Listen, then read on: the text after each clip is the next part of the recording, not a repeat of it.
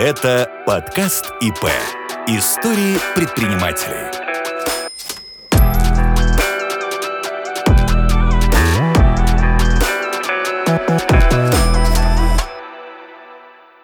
Предпринимателем любой может стать. Я всегда быстро принимал решения. Драйвером было чувство самосохранения. Не нужно себя обманывать. Это игра в одни ворота. То есть мы отдаем свою энергию, взамен не получаем ничего. Нету какой-то одной формулы успеха. У меня нету ошибок в жизни. У меня есть решение. Здравствуйте, я Елена Шабашова, предприниматель и ICF-коуч. Это подкаст ИП «Истории предпринимателей», где вместе с гостями мы ведем разговор о людях в малом бизнесе. Ищем ответы на вопросы, связан ли уровень бизнеса и уровень счастья, как повысить эмоциональную выносливость, что такое предпринимательская емкость и как она отражается на бизнес-показателях. В этом подкасте мы говорим о бизнесе через разговор о предпринимательском мышлении. Сегодня у меня в гостях Кульшан Максим. Максим является CEO компании Альянс застройщиков Кипра. Это крупнейший игрок на рынке недвижимости Кипра. Компания занимается инвестициями и в коммерческую, и в жилую недвижимость. Насчитывает более 9 тысяч объектов в своем портфеле. И кроме того, сама является застройщиком. И ряд знаковых проектов э, для Кипра были реализованы именно этой компанией. Максим отвечает за то, чтобы все департаменты компании работали работали, чтобы команда была настроена, чтобы показатели были соответствующие. Так было не всегда. Что я еще знаю про Максима, то что примерно полтора года назад он принял решение и переехал на Кипр, при этом не имея должного уровня стартового капитала, не имея за плечами того бэкграунда английского языка, который мог бы помочь ему и тем не менее он совершает этот поступок, и это то, о чем я сегодня хотел бы с ним поговорить. Как это было, как это чувствовалось, что помогло ему справляться в те времена. Максим, привет. Привет. Очень классная презентация э, меня и моего проекта. Я прям впечатлен. Это тебя представила я, а как обычно представляешься ты? Я обычно представляюсь Максим, занимаюсь недвижкой на Кипре. Как правило, этого достаточно для того, чтобы обозначить интересы деятельности и особо не вдаюсь в подробности. Ты когда переехал, запустил твой проект, да, потом у тебя была коллаборация с известными застройщиками. Можешь сказать, да, что тогда тебе позволило продвигаться дальше? Что было драйвером? Драйвером было чувство самосохранения. А, люди так устроены, что они не хотят остаться голодными. Наверное, это и есть основной драйвер того, чтобы достигнуть каких-то результатов. Я когда приехал на Кипр, а, цель моего приезда была запуск э, проекта по продаже недвижимости. Поэтому я четко понимал, для чего еду. Перед этим прекрасно понимал, какая ситуация на Кипре. Несколько дней проанализировав рынок, я принял решение, что я могу стать лидером на этом рынке. Планы были такие. И когда приехал, уже столкнулся с рядом э, сложностей, которые э, свойственны данному острову. И, ну, в целом, без проблем с ними э, справился. Путем нескольких попыток э, пришел к классному результату. Как хватило вот решительности, уверенности? У меня в целом решительность и уверенность всегда была вообще во всех своих начинаниях. Начиная, наверное, с первой вообще моей работы, с самого детства. Я всегда быстро принимал решения и всегда был уверен в себе, в своих силах. Я не знаю, может быть, знак гороскопа такой или еще какие-то параметры. Но вот чувство уверенности, оно всегда было достаточно на высоком уровне. В случае с Кипром я ни капли не сомневался, что это может не получиться. То есть я был уверен сто процентов в результате. Других вариантов быть не может. В целом ко всему подхожу с таким подходом. Ты что-то знаешь э, специфическое, да, или что-то э, такое делаешь, делаешь, что заставляет людей покупать у тебя? Поделись. На самом деле, я вот сейчас под конец года подвожу итоги нашей работы, нашего стартапа, которому уже чуть больше года, там год и три месяца. Я обнаружил, что лично я и лично мой там личный бренд, который я немного а, на Кипре за этот год продвинул, он принес не более 10% а, сделок и всего нашего объема. То есть я считаю, что это не очень большой показатель. Все остальное — это система, которая позволяет ну, эффективно работать. То есть это там HR, департамент, который позволяет нанимать э, классных сотрудников. Это и отдел продаж со своими там регламентами, там скриптами, различными инструментами для эффективной работы. Это какая-то IT-история, да, это Э, финансовый департамент, то есть это пиар. Нету какой-то одной формулы успеха, то есть все это комбинация факторов, с которыми я уже э, сталкивался в жизни. И я когда приехал на Кипр, я знал точно, как нужно делать. То есть это не было каким-то новым опытом, то есть это уже был не первый проект. У меня был большой опыт до этого в недвижимости. На, на московском рынке опыт был достаточно успешный. На Кипре я четко знал, что нужно сделать для того, чтобы достигнуть результатов. Собственно, все свои навыки, все свои наработки я собрал в одну компанию, пришел к, классным продажам. Правильно я тебя услышал, что достаточно быстро тебе удалось э, весь свой опыт объединить и запустить в реализацию? Да, очень быстро, буквально за месяц. Первый раз, когда я тебя увидела, ты произвел на меня впечатление достаточно энергичного человека. Также я знаю, что ты занимаешься яхтингом, ты за спорт. Что кроме спорта, знаний, опыта, что может еще помочь человеку, когда он один переезжает и решает э, здесь организовать то, что он умел делать до этого в другом месте? Основное — это самодисциплина. То есть умение отказывать себе в каких-то соблазнах. Мне кажется, это вообще путь э, к успеху и к реализации. Э, потому что, когда приезжаешь на Кипр, э, тут много разных развлечений. А, там, я не знаю, сувлаки, вино, а, там куча всего. Я достаточно много себя ограничиваю в различных вещах. То есть я не пью, не курю, постоянный режим питания, сна. То есть стараюсь постоянно за этим следить, и мне кажется, что это моя точка роста. И это мне дает э, наибольшее количество энергии. А также я стараюсь э, абстрагироваться от там новостной повестки, то есть я не подписан на телеграм-каналы какие-то. То есть я объявил себе табу на новости и на какую-то информацию, которая может так или иначе повлиять на мое состояние и которая может забрать у меня энергию. То есть я в таком в режиме накопления энергии, чем в режиме отдачи.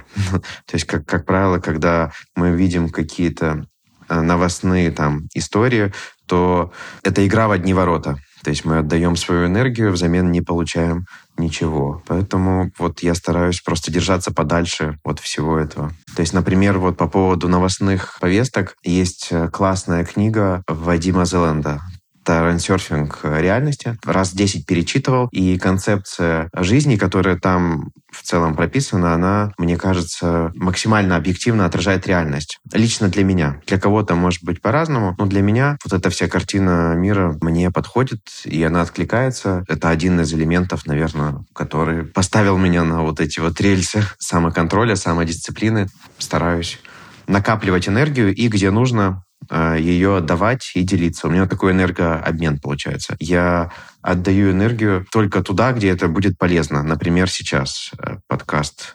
А, возможно, кому-то это будет интересно. Возможно, кто-то сделает какие-то выводы и изменит свою жизнь. Понимаю там про вредные привычки, но я также знаю, что в одном из интервью ты сказал, что ты не пьешь кофе. Ну как? Это то, что мне вынесло мозг просто, потому что как на Кипре можно не пить кофе, когда через каждые пять метров здесь предлагают кофе. Как ты угу. с этим справляешься? Да, я пил кофе не сказать, что я совсем категорически его не пью. Мне вкус кофе в целом нравится. Но опять же, я наблюдал за собой. Когда у тебя в офисе кофемашина, то были моменты, что ты постоянно на этом кофе и выпиваешь просто по 5 там 6 кружек в день, уже не чувствуешь там какой-то энергии, какой-то радости. Ты просто как кофейный наркоман. А с утра до вечера его пьешь. В какой-то момент э, я начал замечать, что у меня начались сильные перепады в энергии, скачки, головные боли. Я уже не получал такой радости от кофе.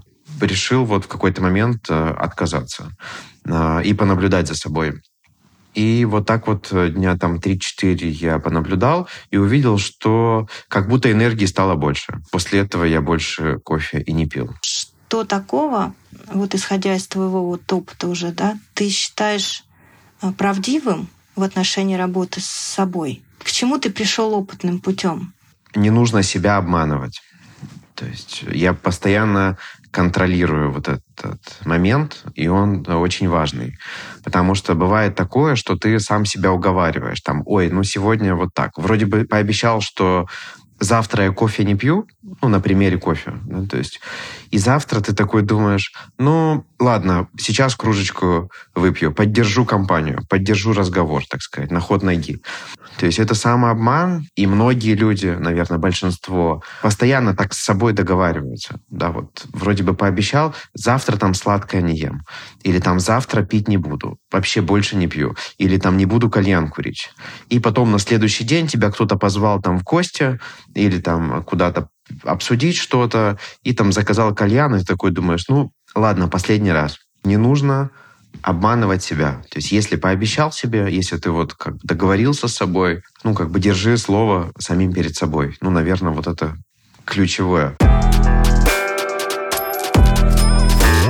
Перейдем чуть к практической части. Я э, видела, когда готовилась к нашей встрече, в одном из э, профилей твоем было написано, что ты э, на связи с клиентами 7 дней в неделю. Э, я не знаю, насколько он актуальный сейчас, э, тот профиль, но как ты сейчас выстраиваешь? Ты по-прежнему на связи 7 дней в неделю? В целом, да. Есть клиенты, которые мне пишут в WhatsApp по каким-то вопросам, интересуются, там что-то советуются. Не сказать, что я там на 100% в воскресенье отвечу в 9 утра или в 10. То есть, скорее всего, я не возьму трубку в это время. То есть, у меня есть все равно свое личное время, но все равно я на связи. То есть, в любом случае, по любой ситуации, я всегда на связи, и все это знают. Когда речь идет про бизнес, про работу, то мне можно в любой момент написать. Сейчас, глядя на тот путь, который ты прошел, какие бы ты дал себе рекомендации да, или каких ошибок ты бы хотел избежать? Никаких, а, в принципе. То есть я считаю, что ну, мы на ошибках учимся. То, где я сейчас нахожусь, невозможно было бы здесь оказаться на этом месте, не сделав тех ошибок, которые были сделаны. И то я не считаю ошибки ошибками. У меня нет ошибок в жизни. У меня есть решение. То есть каждая ошибка — это решение, которое ты принимаешь на том или ином этапе. Любое решение, оно взвешено. Да? То есть оно может быть не всегда эффективное, как хотелось бы, а, но это решение. То есть если оно как бы принято, то оно принято. Ну, к этому ну, неправильно относиться как к ошибкам. Но я, по крайней мере, не отношусь. Поэтому это все опыт, классный опыт, который а, сейчас очень сильно пригодился. Я знаю точно, как не, не нужно делать. Ты говорил о том, что через личный бренд э, часть продаж, тем не менее, идут как ты реагируешь на какие-то комментарии э, негативные в адрес там тебя или в адрес объекта? Сталкиваешься ты с этим, да? И какой внутренний диалог э, по этому поводу у тебя происходит? И что бы ты мог сказать э, слушателям? Я классно реагирую в том числе по поводу негативных комментариев. Я вообще люблю комментарии. А, мне кажется, что у меня их мало. Мне хотелось бы их больше, и, и, и положительных, и негативных. То есть э, любой комментарий, даже негативный, говорит о том, что то, что я делаю, вызывает какие-то эмоции. И это классно. Поэтому я спокойно отношусь к, к негативу, к критике, к стрессу. То есть у меня нету стресса практически в жизни сейчас.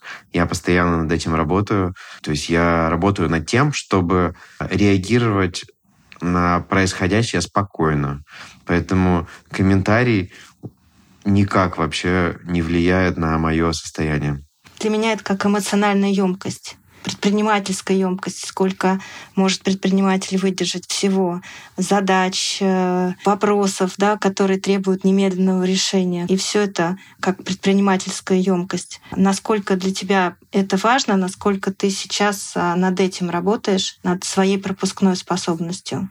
Я над этим работаю. Умение спокойно реагировать на происходящее — это вообще залог спокойной, здоровой, размеренной жизни. Это тоже про энергию, это тоже про самоконтроль, про ромашковый чай. То есть я учусь, да, постоянно. Если я э, на что-то там среагировал не очень хорошо, такое тоже бывает.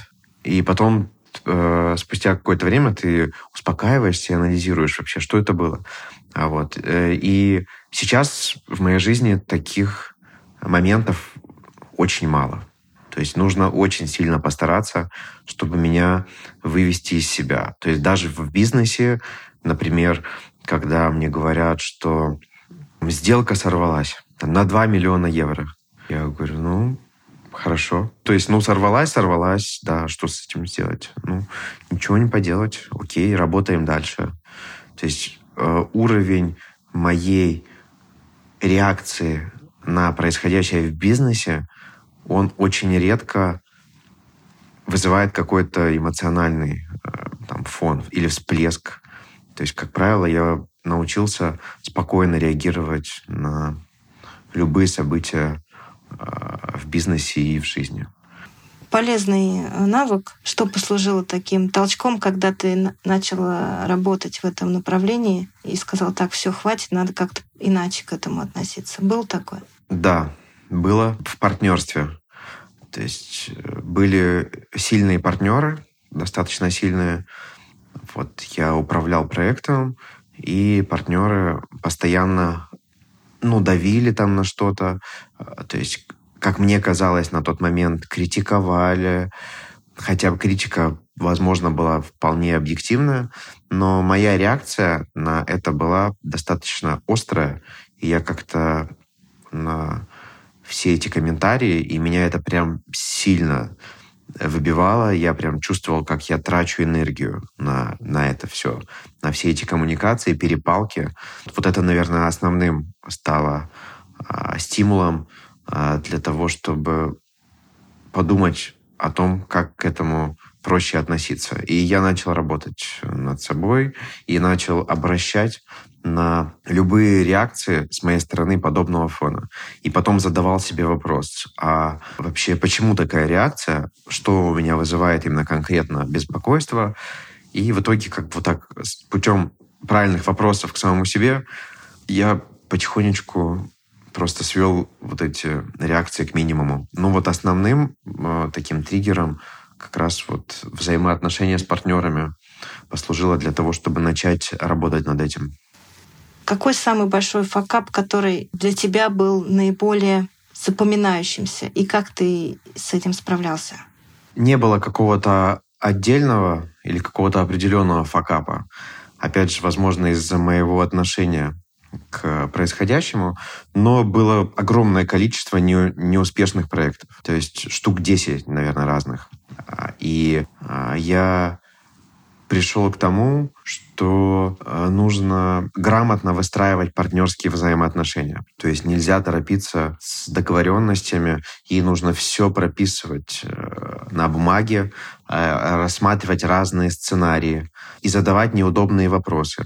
Такого плана, например, может ли бизнес расти органически без моего участия. Это речь идет про то, что один из партнеров просто не занимается проектом, и бизнес растет сам. Партнер просто получает дивиденды. Возможно, когда на старте договариваешься, этот вопрос он не обсуждается, и каждый рассчитывает друг на друга, да, что вот каждый будет там как-то вовлечен, будет заниматься там проектом, хотя часто бывает такое, что на какой-то стадии в этом нет необходимости, и вот это один из вопросов, которые нужно обсуждать.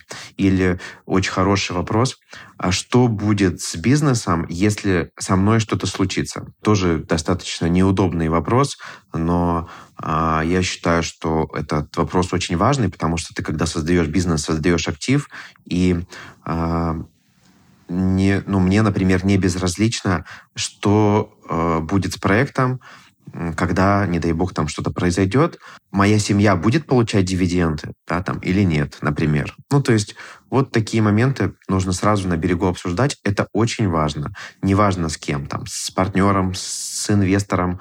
Э, то есть есть ряд вопросов, которые там можно найти в интернете.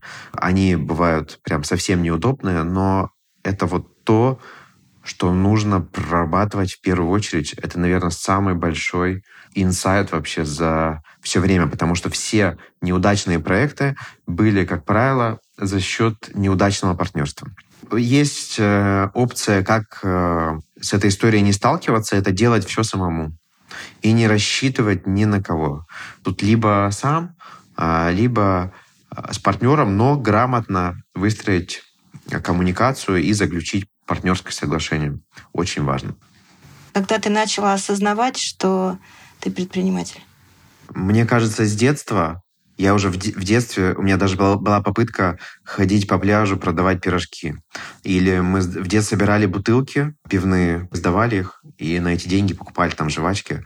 То есть это, наверное, сколько лет? Шесть. В шесть лет я понял, что это нормальная история, на этом можно зарабатывать. Одни считают, что предпринимателями рождаются, а другие то, что предпринимателями становятся. Ты за какую часть становятся или рождаются? Наверное, становится. Предпринимателем любой может стать. То есть у каждого же разные условия на старте, да, и разное образование, и разные там жизненная ситуация. У кого-то такие условия, что ты хочешь, не хочешь, должен стать предпринимателем. Иначе ты просто не прокормишь там семью, и у тебя есть там какие-то амбиции, да, там чего-то в жизни достичь, и ты понимаешь, что, скорее всего, это точно свое дело, когда ты понимаешь, что нужно что-то кардинально менять. Возможно, это у тебя с детства, да, там щелкнуло. А, вот. И ты просто берешь и меняешь, выходишь из зоны комфорта и начинаешь что-то делать, что-то создавать. Хотя, возможно, есть другой психотип людей, которые вообще не хотят никакой, э, никакого выхода из зоны комфорта. То есть есть люди, которым вообще комфортно работать на работе наемным э, сотрудникам, они вообще спокойно получают зарплату и не переживают, не беспокоятся о э, будущем, и живут прекрасно, счастливо. А тот, у кого есть вот, вот эта вот какая-то жилка и склонность к этой истории, тот, скорее всего, в какой-то период жизни примет это решение и станет. А кто-то и нет. Жилка какая-то все равно должна быть где-то вот, э, наверное, с рождения. Но если рождаются, не факт, что становятся опять же, если ты родился там в классных каких-то условиях, ну, в спокойной там размеренной жизни, то, возможно, ты так и будешь работать и потом прекрасно жить на пенсии. Родиться не значит стать. Классная финализация, да, вот этого спича. Родиться не значит стать. И что бы ты мог э, посоветовать слушателям? Сложно что-то советовать, а, потому что ну, у каждого своя картина мира, и для кого-то, может быть, эти советы будут неуместными. Поэтому мне кажется, ну, это основное, да, то есть я могу сказать, что бы я мог посоветовать себе, а, там, 18-летнему, например, если бы вот у меня была такая опция. Я бы посоветовал учить английский а, потому что у меня с этим проблема. Вот я ни в школе не учил, нигде не учил, и сейчас, мне кажется, мои возможности роста как раз немного ограничены за счет вот этой коммуникации. Ну и также я бы сказал бы, что ты все делаешь правильно. И сказал бы, перестань беспокоиться э, о мелочах. Максим, спасибо э, за такой искренний, э, мне кажется, такой глубокий отчасти даже философский у нас получился диалог. Мы с тобой разговариваем в преддверии праздников новогодних. Давай что-нибудь пожелаем слушателям в наступающем 2024 я уже в предвкушении Нового года. А, я желаю, чтобы каждый нашел для себя смыслы, то есть смыслы в жизни, не только в бизнесе, а вообще в жизни. Для чего вообще все это нужно? Для чего вы живете? То есть у каждого должна быть какая-то миссия. Вот по ощущениям. И я хочу, чтобы каждый четко понимал а, свою миссию, для чего все это делается. Потому что когда есть понимание, все гораздо легче и проще. Поэтому вот я могу желать каждому найти себя и свое предназначение. Это был э, Максим Кульшан, подкаст «Истории предпринимателей». Спасибо, что вы с нами. Слушайте нас на всех э, известных подкаст-платформах. Ставьте лайки. Пока-пока. Это подкаст ИП. Истории предпринимателей.